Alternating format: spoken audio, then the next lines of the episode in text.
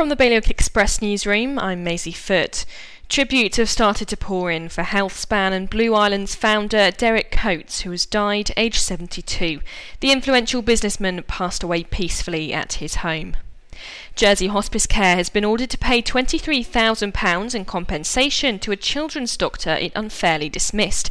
The charity was also found to have made unfair salary deductions from her.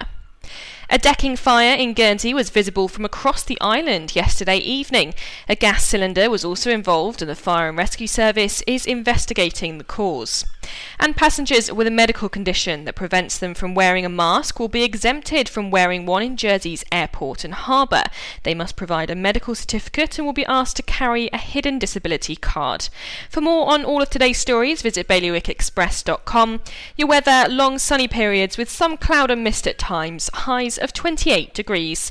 Bailiwick Radio News, sponsored by HR Now. HR Now is Jersey's leading provider of outsourced HR services.